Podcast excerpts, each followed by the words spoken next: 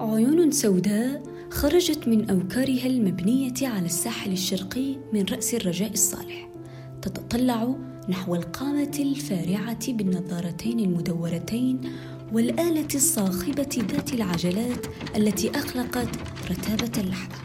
هناك يترجل ثلاثة من العمالقة نحو الهياكل البشرية الحزينة. وكما في رواية رحلات جوليفر للكاتب جونثان سويبت يتطلع الأفارقة بما يشبه الاستسلام إلى الغرباء متسائلين كما في كل غزو.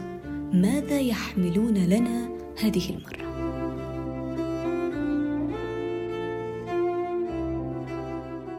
عما قريب سيصبح هؤلاء أداة لتجربة عقار ضد مرض يبعد عنهم أميالا من البر والعمران.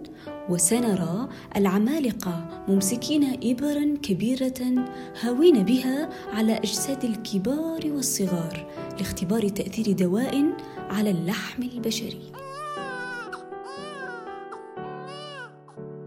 مما يجعلنا نتساءل ما الفرق بين من يصوب بندقية على أعزل ومن يصوب إبرة على صحيح غير معتل؟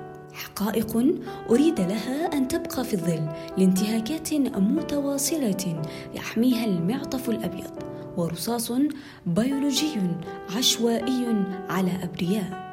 لا يعلمون أنهم كبش فداء لخدمة الصحة لأولئك الذين يعيشون في الجنة شمالا وشرقا وغربا من القارة السمراء.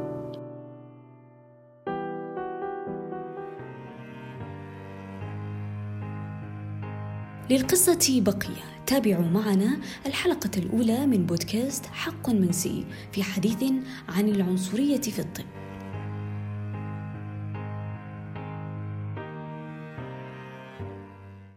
أهلا بالرفاق. صار معروفا جيدا أن السود والأقليات الأخرى يعانون من المزيد من الأمراض والوفيات المبكرة مقارنة بالبيض. لوحظت هذه الفوارق الصحية رسميا لأول مرة في الثمانينات. وعلى الرغم من الجهود المتضافرة من قبل الوكالات الحكومية تظهر أحدث التقارير أن التمييز في تلقي العلاج الطبي حسب العرق ما يزال مستمرا. كأن العرق كما يسميه عالم الاجتماع البارز تروي داستر مدفونا على قيد الحياة. إحدى مستشفيات الولايات المتحدة. طفلة في الثانية من عمرها تعاني من صعوبة في التنفس تشخص كالتالي. طفلة سوداء في الثانية من عمرها مصابة بالكحة والحمى. تطورت الأعراض فأدخلت الطفلة مرة أخرى للمستشفى فكتب التشخيص التالي.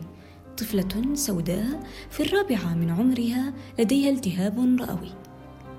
بعد مرور أربع سنوات شاهد طبيب نتائج الأشعة السينية دون معرفة عرق الطفلة فكتب طفلة تبلغ من العمر الثامنة مصابة بمرض التليف الكيسي الاستفهام الذي يطرح نفسه آخر القصة لماذا تأخر الكشف عن مرض التليف الكيسي؟ ببساطة تم استبعاد احتمال إصابتها به استنادا على الاعتقاد السائد أن السود لا يصابون بهذا المرض رغم الأعراض الظاهرة عليها بوضوح شديد.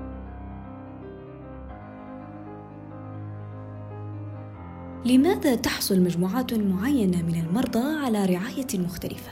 بمعنى آخر يقسم الأطباء على علاج جميع المرضى على قدم المساواة ومع ذلك لا يتم علاجهم في بعض الأحيان على قدم المساواة. الجواب على السبب معقد. قد نتهم الأطباء بالعنصرية لكنهم في واقع الأمر ليسوا عنصريين بشكل صريح وإنما يعملون في بعض الأنظمة العنصرية التي بطبيعتها تقودها تحيزات لا شعورية.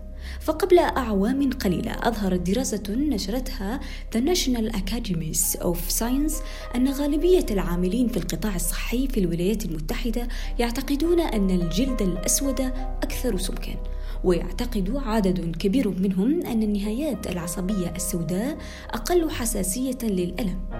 مثل هذا المنطق العنصري يغذي الصور النمطية التي تغذي عدم المساواة والنتيجة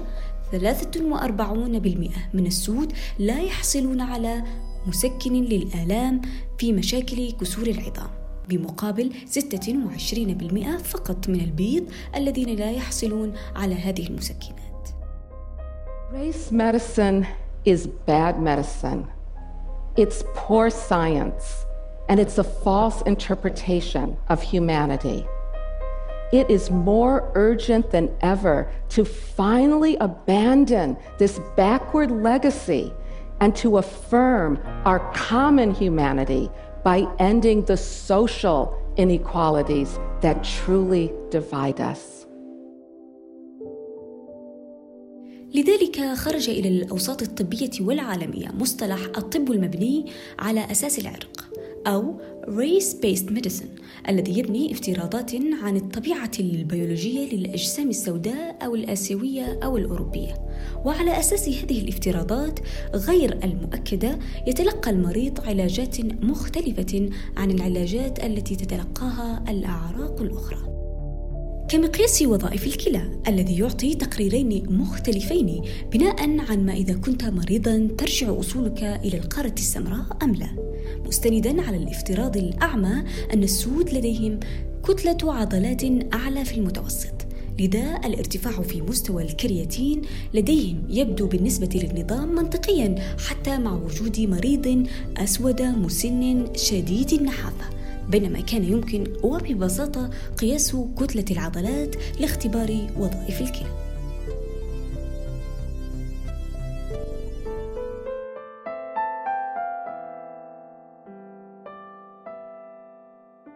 وتسلل شبح العنصرية إلى عالم صناعة الأدوية لدوافع يحركها الجشع وتسترها التجارب العلمية غير المثبتة. ففي سنة 2005 وافقت إدارة الغذاء والدواء الأمريكية ال FDA على ترخيص أول دواء صنف على أساس العرق وهو دواء بيدل المخصص لعلاج الأمريكيين الأفارقة الذين يعانون من فشل القلب. روج الداعمون لهذا الدواء على أنه وسيلة لتضييق الفوارق الصحية بين السود والبيض عن طريق استهداف المجموعة التي عانت أكثر من غيرها وتقديم الأفضل لها. تعرض هذا العقار لهجوم حاد من النقاد الذين أشاروا إلى أن العقار لم يثبت أنه أكثر فعالية عند الأفارقة من المرضى الآخرين وعبروا عن شكوكهم بوجود دوافع تجارية بحتة. وبالفعل اتضح أن العقار لا يحتوي على مكونات جديدة بل صنع بدمج دوائين سابقين لا أكثر ولا أقل. والقصة بدأت عندما رفضت ال FDA ترخيص البيدل كدواء لعلاج فشل القلب لمجموعة مختلطة من الأعراق لأنه لم يثبت فعاليته. وكمراوغة بارعة من الدكاترة المصنعين للدواء قاموا بإعادة اختبار الدواء على مجموعة من الأمريكيين من أصول أفريقية وعلى أساس ثلاث تجارب سريرية استطاع الأطباء إثبات فعاليته على مجموعة المرضى السود فتم ترخيص الدواء باعتباره خاصا للأفارقة الأمريكيين لكن مهلا الأفارقة الأمريكيون كيف يتأكدون من كون الأسود أسودا بما فيه الكفاية؟ هل يحمل المرضى مستندات آبائهم ومن ثم يحصلون على البيدل؟ وماذا عن أصحاب الأعراق المختلطة؟ مثلا ماذا عن مريض قادم من أم أفريقية وأب أوروبي؟ أيحصل على نصف كبسولة من الدواء؟ ولأن الإدارة الأمريكية الحكيمة تملك حلا لكل معضلة طلب من الأطباء الأمريكيين ببساطة استشارة أعينهم للحكم على المريض حتى تصرف الأدوية المناسبة لعرقه. في حين أدخلت المملكة المتحدة ملحقا لا يختلف المرضى مختلطي العرق عن البيض أو المرضى الآسيويين أو الصينيين وبالتالي يجب معاملتهم على أنهم غير سود.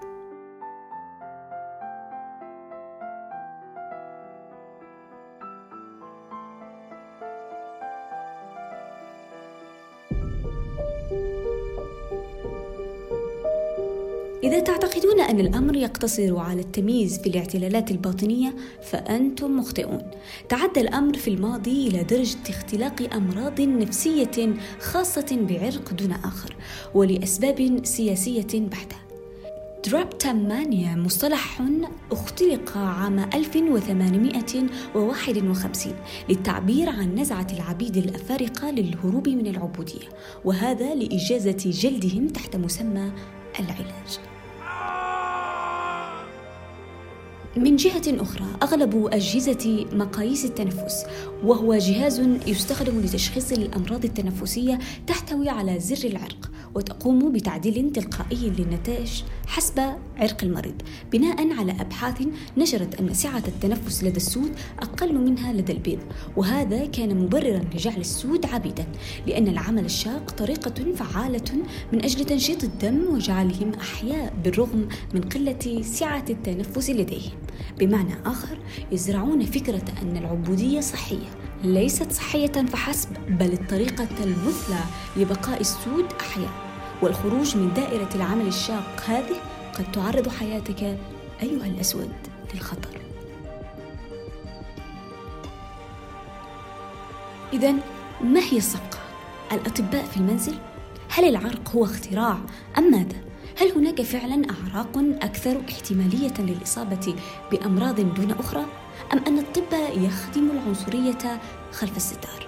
يقولون لنا العرق هو اختراع وأن هناك اختلافا جينيا بين شخصين سود أكثر من الاختلاف بين شخص أسود وشخص أبيض. ثم يخبروننا أن السود لديهم نوع أسوأ من سرطان الثدي ويحصلون على المزيد من الأورام الليفيه يعيدنا هذا التساؤل إلى حيث توقفنا في الجنوب.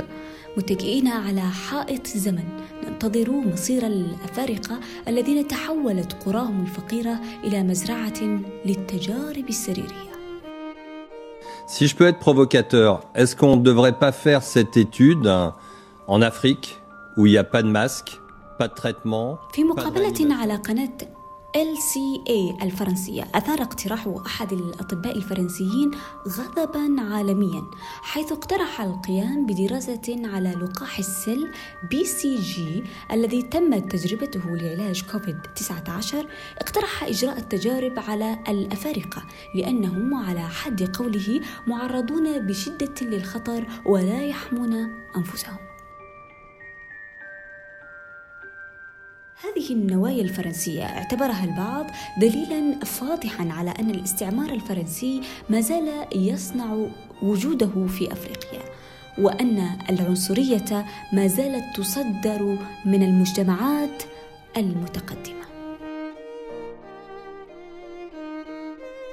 يظل العرق مفهوم الصندوق الأسود في الطب وأنه كما قيل سابقا لم يمت بل دفن حيا بين أحجار الطب.